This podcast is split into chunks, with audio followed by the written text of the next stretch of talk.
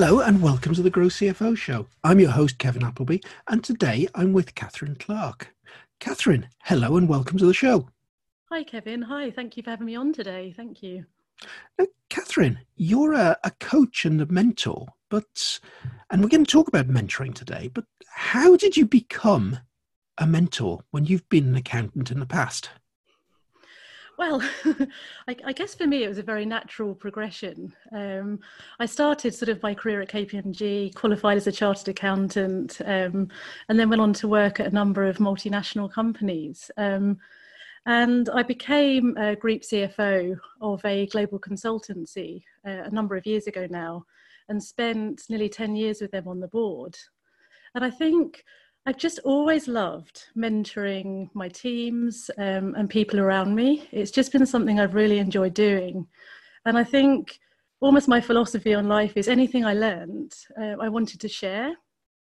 And I just really focused not just on my own development from a sort of self perspective and also from a work perspective. And the sort of parts coming together meant I had a lot of experience and knowledge to share with people and help them progress in their roles. It's fantastic. So how do you start mentoring somebody in your team? That doesn't feel like a natural conversation that would be sort of, hey, I want to mentor you. No, I think with your own teams, it's not as direct as that. I think with your own teams, you're there to support them and provide them the support and direction to get to where they want to be. And I actually found the conversations in my own teams very, very honest, because I saw them day in, day out and how they operated, where their strengths were, where their development points were. It actually made mentoring very easy and very direct. And I think because they knew I was coming from a place of support, they were very open to receiving it. I think I was also mentoring along the side on a voluntary basis for the Aspire Foundation, which was about matching women at the time in the commercial sector with women in the not-for-profit sector. And I actually helped a couple of women who become CEOs of their charities. And that was so different. It was non-finance related. And I think that combination of mentoring was when I realized how much of a passion I had for it. So as you do that and start mentoring folks that don't have a finance background at all and are operating in the third sector, what sort of issues did you find were the common ones that you needed to talk about?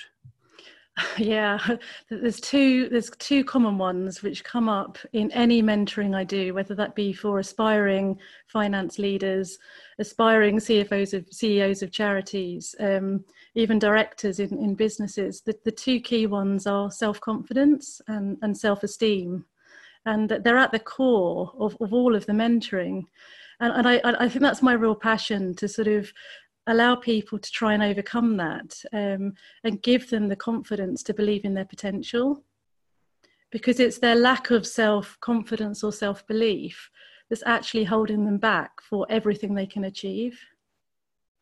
Now that's surprising, because I would have thought the sort of person who would become a CFO or would become a CEO would have bags of self-confidence. Yes, I would have agreed with you, and I think that's something I believed as well. And even when I joined the board, I looked around me and I thought, oh, they're all so much more confident than I am. Inside, I didn't have the same confidence as I felt other people had. But the more exposure I've had to senior leaders in business or in the not-for-profit sector, I realised that everyone has their own insecurities. Is this something you might call imposter syndrome? Yes, that is a term for it. And many people I start mentoring use that term quite early on. And they genuinely believe at that point they don't deserve to be where they are. And yet, of course, they do. I mean, they've worked really hard over a number of years and have so much knowledge and experience. Of course, they deserve to be where they are. They're intelligent people. And it's just about mapping that belief into what they can actually do in the role. What sort of things would you do then practically to overcome that kind of challenge? I think the first point really is acknowledgement. It's about people understanding that that's what's holding them back. And I do a lot of work on limiting beliefs. And, you know, someone might in their own mind think I'm not good enough. And I think that the good thing with a mentoring relationship is, because you're going in like a trusted friend, I mean, that's a nice way of putting it, like a trusted friend and supporter, people are very open as to what they're feeling. So really the starting point is, how are you feeling? And then I work with them on their strengths. I get them to almost validate for themselves why they're why they're so good, you know, why they deserve to be where they are. And, you know, one exercise I like doing is just to think back to all of the times in your life, in whichever context you felt really confident, and to put, you know, to describe that in your mind, and then to actually replicate that in future scenarios, so that you can almost go back to a point in time where you felt really super confident, and then use that when you step into a new situation. Yeah, I love that idea. Now, you spoke at the beginning of that about developing trust, and that must be a key part of this. How do you go about developing trust with that person that you're mentoring?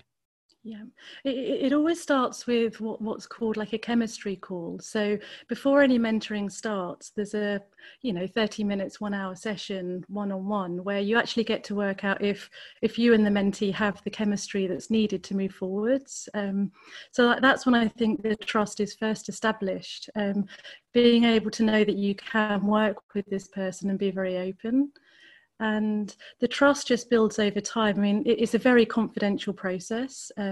Nothing is shared outside of the session. And it's just a really free form time, really sort of time for yourself, really, as the mentee, to really have someone listen to you, actively listen to anything that you may be worried about, any concerns, any current issues. And really, you know, as a mentor, I act as a sounding board, and I can help them. I can bring in my own experience and knowledge and anything I've learned really to help them. But it's about that sort of person realizing they can also get to their own answers with the right support, and someone really supporting them and their progression, but also their just general well-being as well.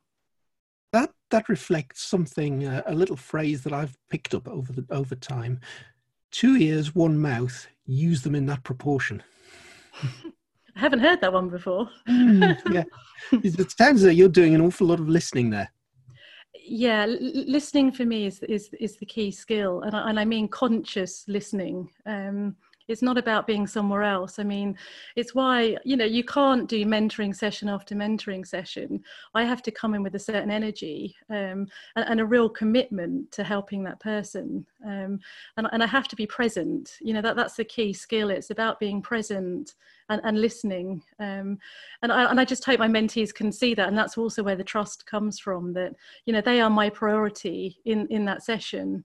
And I will make them the priority. And if you think in life, how often in life does someone consciously and presently listen to you for, you know, an hour or 90 minutes?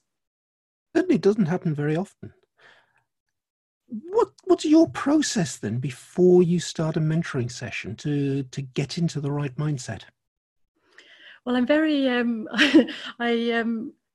I love maintaining my own energy. It's something I learned to do sort of over the years, because I really believe, let's say any leader, but, you know, CFO in particular at the moment, it's such a key role in an organisation. You have to have your own personal energy and an ability to sustain yourself over the longer term. You know, everyone is busy all the time, and you've got to get the right balance in your life to maintain your own energy to keep moving forwards. So I'm a very keen, I do a lot of yoga, so I try and do that each morning, and alongside walking I really enjoy getting some fresh air and doing some walking each day as well. But in that sense, making some time for myself to do some kind of activity, which is either good for me physically or good for me mentally as well. You take on mentoring roles for CFOs these days. Yeah. So what would that relationship look like? Is that something that would be a couple of sessions, or would that be something that would go on over a longer period? What does that feel like? I mean, in some ways that's completely up to the mentee, so it can be a very flexible arrangement. You know, traditionally or commonly, it's maybe at least 6 sessions, and sort of generally once a month. So that would be a sort of normal set of sessions. Having said that, I have a program of 12, so people could either have all 12 or they could have a selection of. What I find is, though, I have enough structure to make sure I know what people need to know. You know, I've been in that role, I've been a CFO, I understand the challenges and what I learnt over the time, as in the breadth of what needs to be done. But I very much work on, you know, what is affecting someone at a point in time.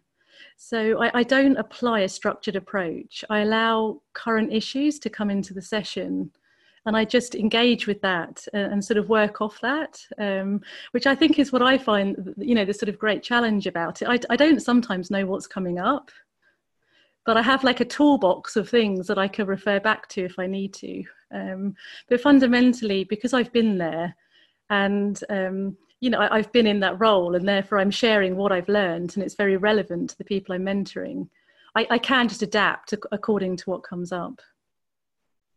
So we talked about that insecurity thing, about that not being good enough thing.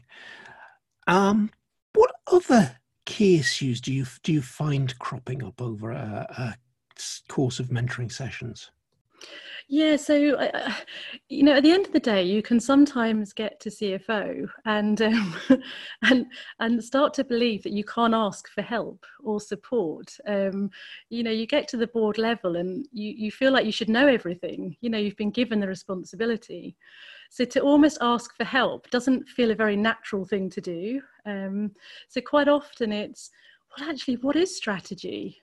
You know, how do I produce a financial strategy? Can you please help me, you know, think this through? Am I doing the right thing? So sometimes it's actually just pure validation of someone's own thinking process. It's not bringing any huge insights, but it's it's okay, you are doing the right thing. You are thinking the right way.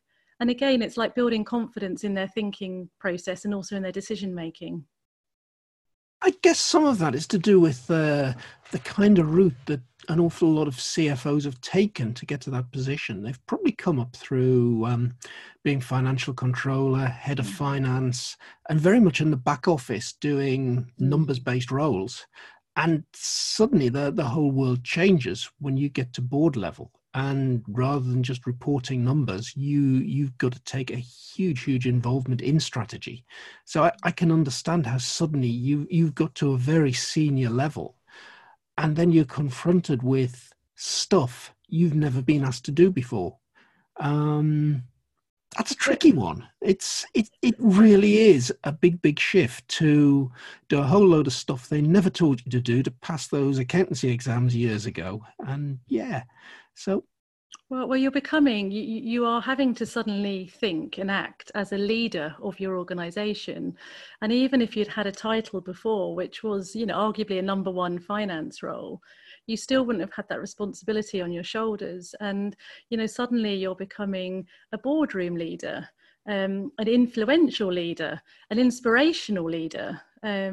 You've gone from being fairly inwardly focused in finance, possibly quite data-led, but really quite functional, to being a genuine leader of a wider business. And therefore it changes. You've got to be influential in the culture, creating that trust, being part of the vision of the organisation. And people are looking up to you in that role, and they want to be inspired by what you're doing, as well as the impact and input that you're having on the rest of the business as well. I guess as well, you've been very much inward facing, looking after the finance part of the business. When you're at board level, there must be a tendency to need to be much more outward focusing. There must be suppliers to talk to, customers to talk to, investors to talk to, and so on. Is that something that you're commonly seeing as an issue? Yeah, I mean, as you say, there's many, many stakeholders, and you do have to have the communication skills and really the presence and gravitas to sort of manage and communicate with those stakeholders. There's various different, when I say presentations you have to give, but they've all got to be geared to a different audience.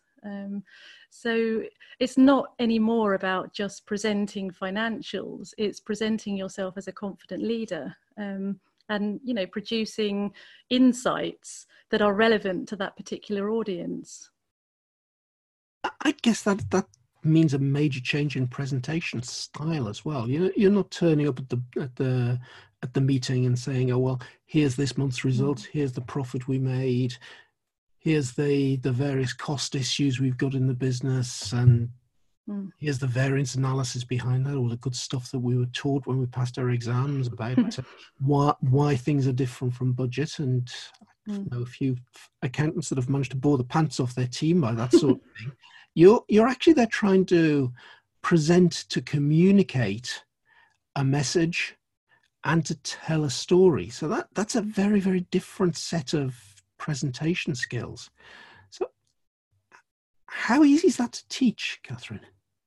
Well, I think it starts, in my opinion anyway, with body language. So what I found actually was that quite often it wasn't what I said, it was how I said it.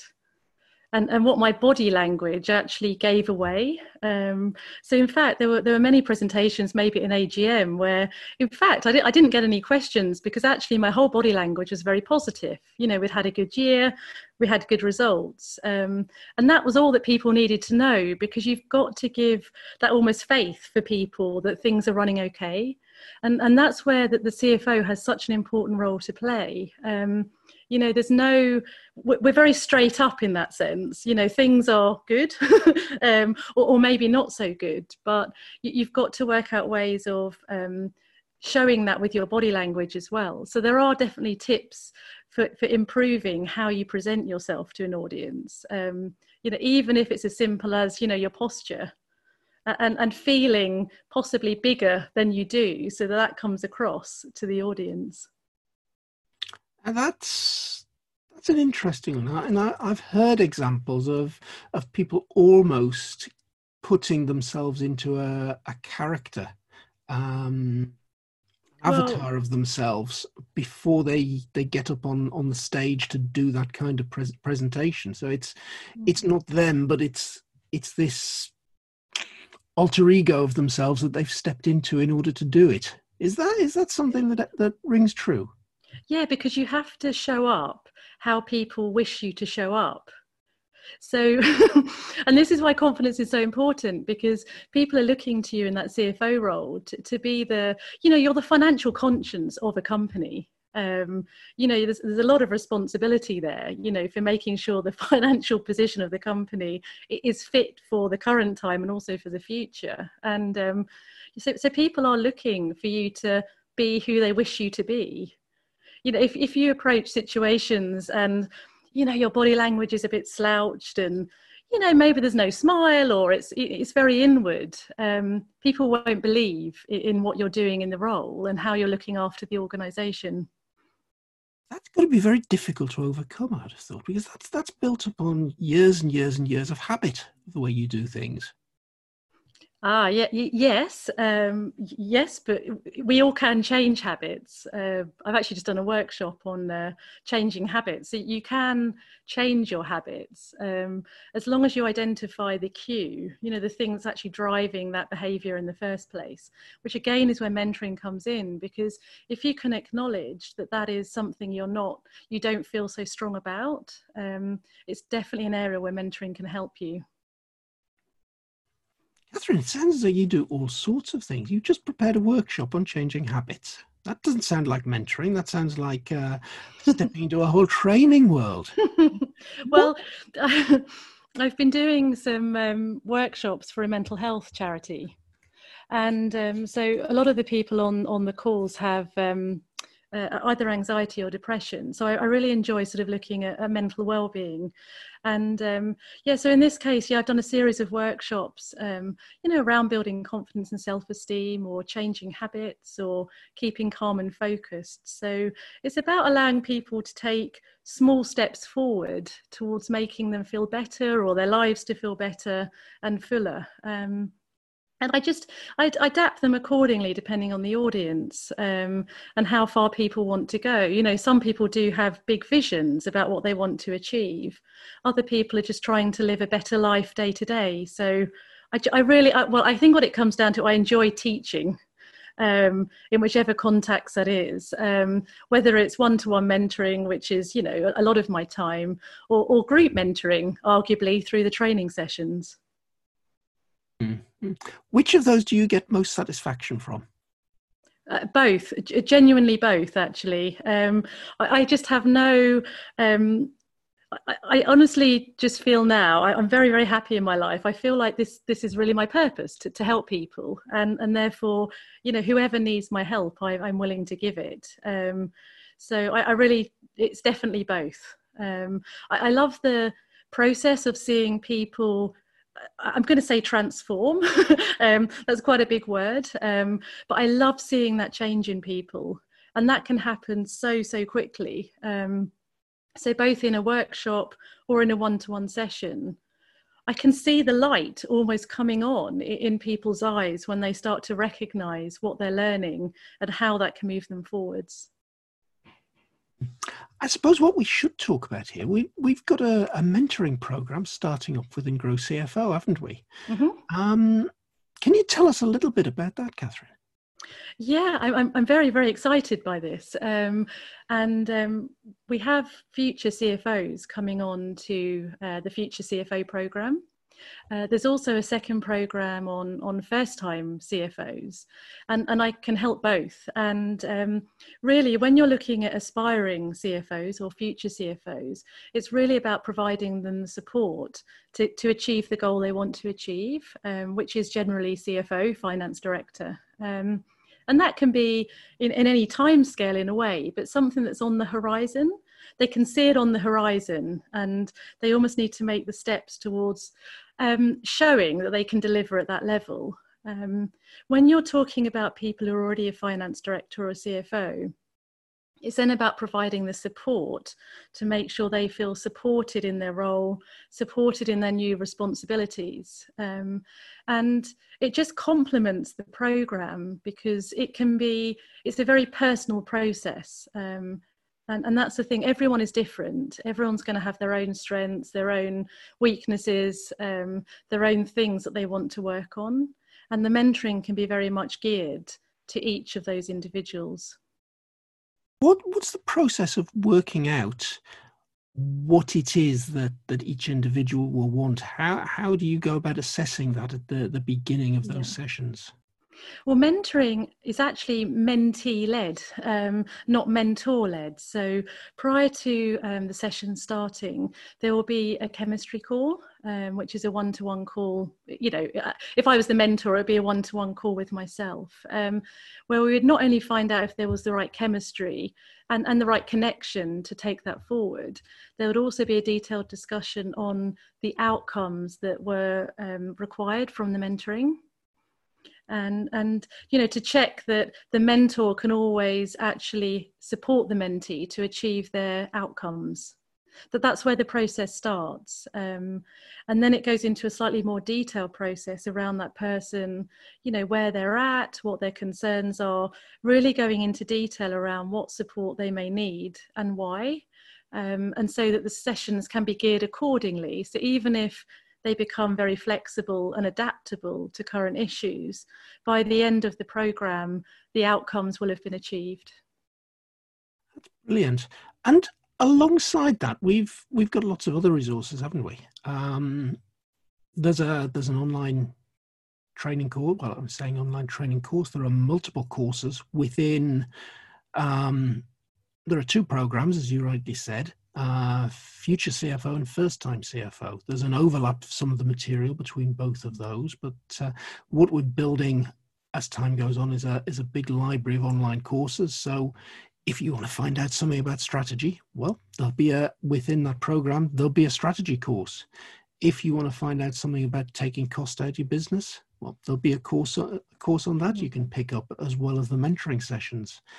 And we're also got cohort groups working where you can work together with other people in your peer group and share experiences, share knowledge. And I think that's really powerful. And I put that together with some mentoring.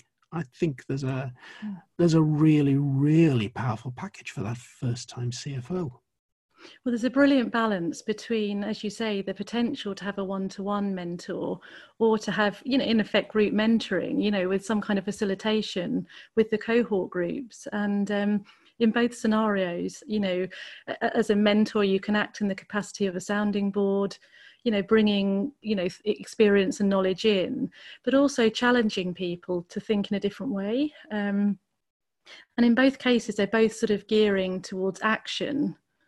So, really courage and therefore confidence actually comes from taking action.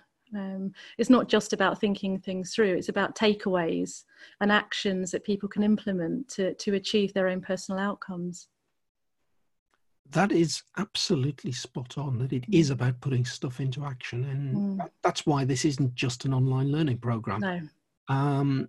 Reading about something, getting the theory about something is way different to actually the practical steps you take to implement it back in your own boardroom, back with your own team, with the wider business. Yeah. So there are definitely scenarios in work which none of us will have ever come across. I mean, that's the excitement of working as a CFO, sorry.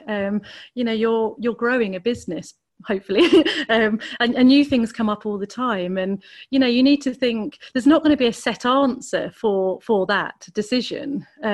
It's about thinking through all of the different factors and really coming to a decision yourself as to what fits comfortably with the direction that you wish to go in. And like you, I've worked as a consultant over the years, and every time you go into a new client, it's a different problem. You'll have a toolkit in your back pocket, and you don't just get the toolkit out and use it. You've got to work out which bits of it you need to use, how to tweak it, how to apply it. Absolutely. And for me, that's the interesting bit about both consulting and coaching. It's working out, it's kind of, instinctively the sort of things you've got to do, but it's how do you tailor them to that exact situation? And that's what always keeps things fresh for me. And if you don't mind me saying, coaching is quite different from mentoring, in that mentoring is very much about, and I think this is why we're focusing a lot on mentoring. It's because you can actually bring in people experienced in that particular field. So we're looking at, experienced CFOs mentoring, aspiring and first-time CFOs.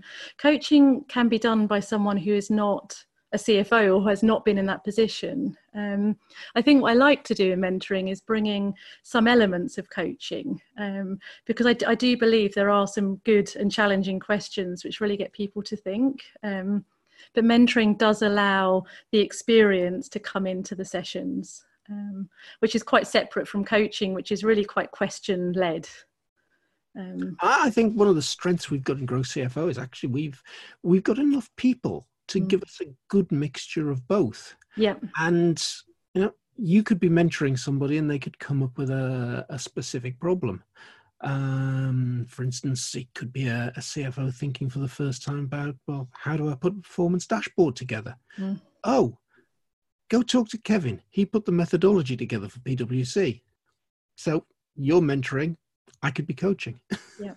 And I think that's one of the advantages of the team that we have, is that we all understand each other's skills and background, and therefore we're not going to try and take it for ourselves. It's about putting the mentee or the person with the right person that can support them, which is why understanding the outcomes that each person wants to achieve is so key up front, so they can be paired with the right people who've had the right experience. Absolutely. So, Catherine, I suppose one question comes up at this point. It's, if you want a mentor, how do you find out more? Well, I hope we're going to sort of share, you know, the mentors that we have that are available for the programme. And I think the first thing, in my view, is to take advantage of a free, and it is a free chemistry call, because in that sort of even 30 minutes, you can find out how mentoring can be beneficial to yourself. And actually even look on, you know, some of our, you know, look at our testimonials and things from what people have said about the mentoring that we've done in the past, and see the benefits that people are getting from, you know, really getting the support to reach their potential. I look at this, I haven't got numbers, but if you think of the value of someone's time, if you get the right support at the right time, you will accelerate how you feel and how confident you feel and how well and how much value you bring to that company. And for every hour that you don't get that right support, it's costing you and the organization. You're not in the right place to, you know, bring your full potential to the table. And because I believe in, you know, having a really good balance in life, again, if you're stressing about something or something doesn't feel comfortable, every hour that's happening is away from something you may enjoy. It could be family time or an activity that you enjoy. So my view is just, I really do support, because I've had them myself in the past, the support and the mentorship to just accelerate you to where you want to be at a quicker pace. You know, take the knowledge from someone. Don't feel alone. You know, when you put it that way, Catherine, this is a no-brainer almost. Because that's how I see it. But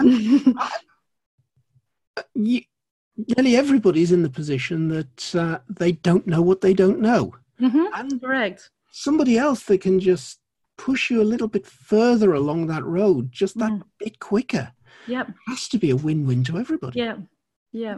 I couldn't agree more. And, you know, I've been lucky over the years to have people who've done that for me. So I guess it's my giving back, really. It's, yeah, why not? It's something I enjoy. I love doing. I love seeing people's progression and you know, their development. And why not take what someone else has learned over the time? And, you know, fundamentally, particularly the role of CFO, it's very much geared to, you know, driving value for your organization. So why not drive value quicker than you could do otherwise? And I always think there's a case of people in general not investing enough in themselves. You know? And think about, for instance, how much do you spend in your typical working week? Okay, I know we've all been in lockdown and things like this, but in a normal situation, how much do you spend in a typical week on going into Costa or Starbucks for a cup of coffee or things like that? Add that number up, work out what it comes to over a year, and I challenge you to say, are you spending as much time on your personal development as you are on your coffee drinking habit? And if the answer is no, you need to do something about it. Yeah, I mean, it's, in terms of investment, I do believe when you look at the, it's a very small investment for what I believe you can gain. And, you know, if you looked at it purely financially, it becomes such a tiny proportion of your future earnings. If you look at it purely financially, let alone if you actually look at the benefits to yourself, really. I mean, you want to sort of show up as your best self. I mean, that's surely the goal, to be able to show up how you wish to show up, really. And if you're not quite in that place, then what's the gap and how can someone support you to get there? But in that place, the fulfillment is so much stronger. I know it's a bit cliche in a way, but I just think you've got to enjoy the journey. You know, even an outcome like, you know, getting a board position is still part of a journey. You know, it keeps going on, and, you know, why not enjoy it? I think that's my philosophy anyway, is just enjoy that progress and that progression and that responsibility. You're in a really powerful position to make a big difference. Totally agree. And it's something that certainly over the last few years I've come to learn, where's always been some goal somewhere further down the path. And it's always felt as though, well, never quite reached that goal yet, never quite reached that goal. And there's always something, oh, well, it'll be all right when we get there. Yeah. But no, enjoy the journey. And the journey it's got to feel as the final destination. And it has to feel authentic to you. I really strongly believe in creating leaders and great leaders that are authentic and themselves. And so many people believe they have to change who they are to fit into a role. I don't believe that. You've got to be yourself, and that's where you'll be at your best. So that's a great note to end on. Quote that back to me again. You've got to be yourself. To be your best. Yes. Wow. That is just something that came to me. I haven't, that's not, yeah, you have. So we'll put some details in the show notes of how to contact Catherine, how to contact Dan Wells, if you want to take mentoring further forward personally. We'd love to chat with you and whatever, and you can go and join the Grow CFO portal free at growcfo.net and join the community. There's another couple of thousand of CFOs or potential CFOs in there, and it costs nothing to be part of that big community, and you get into some very, very interesting discussions and take it from there. There's no commitment to go and spend more to start with on things like mentoring, online learning, or so on. Just come along and be part of the community and join in. So, Catherine, thank you very much. That has been a super podcast. Thank you. Thank you, Kevin. It was really enjoyable. Thank you.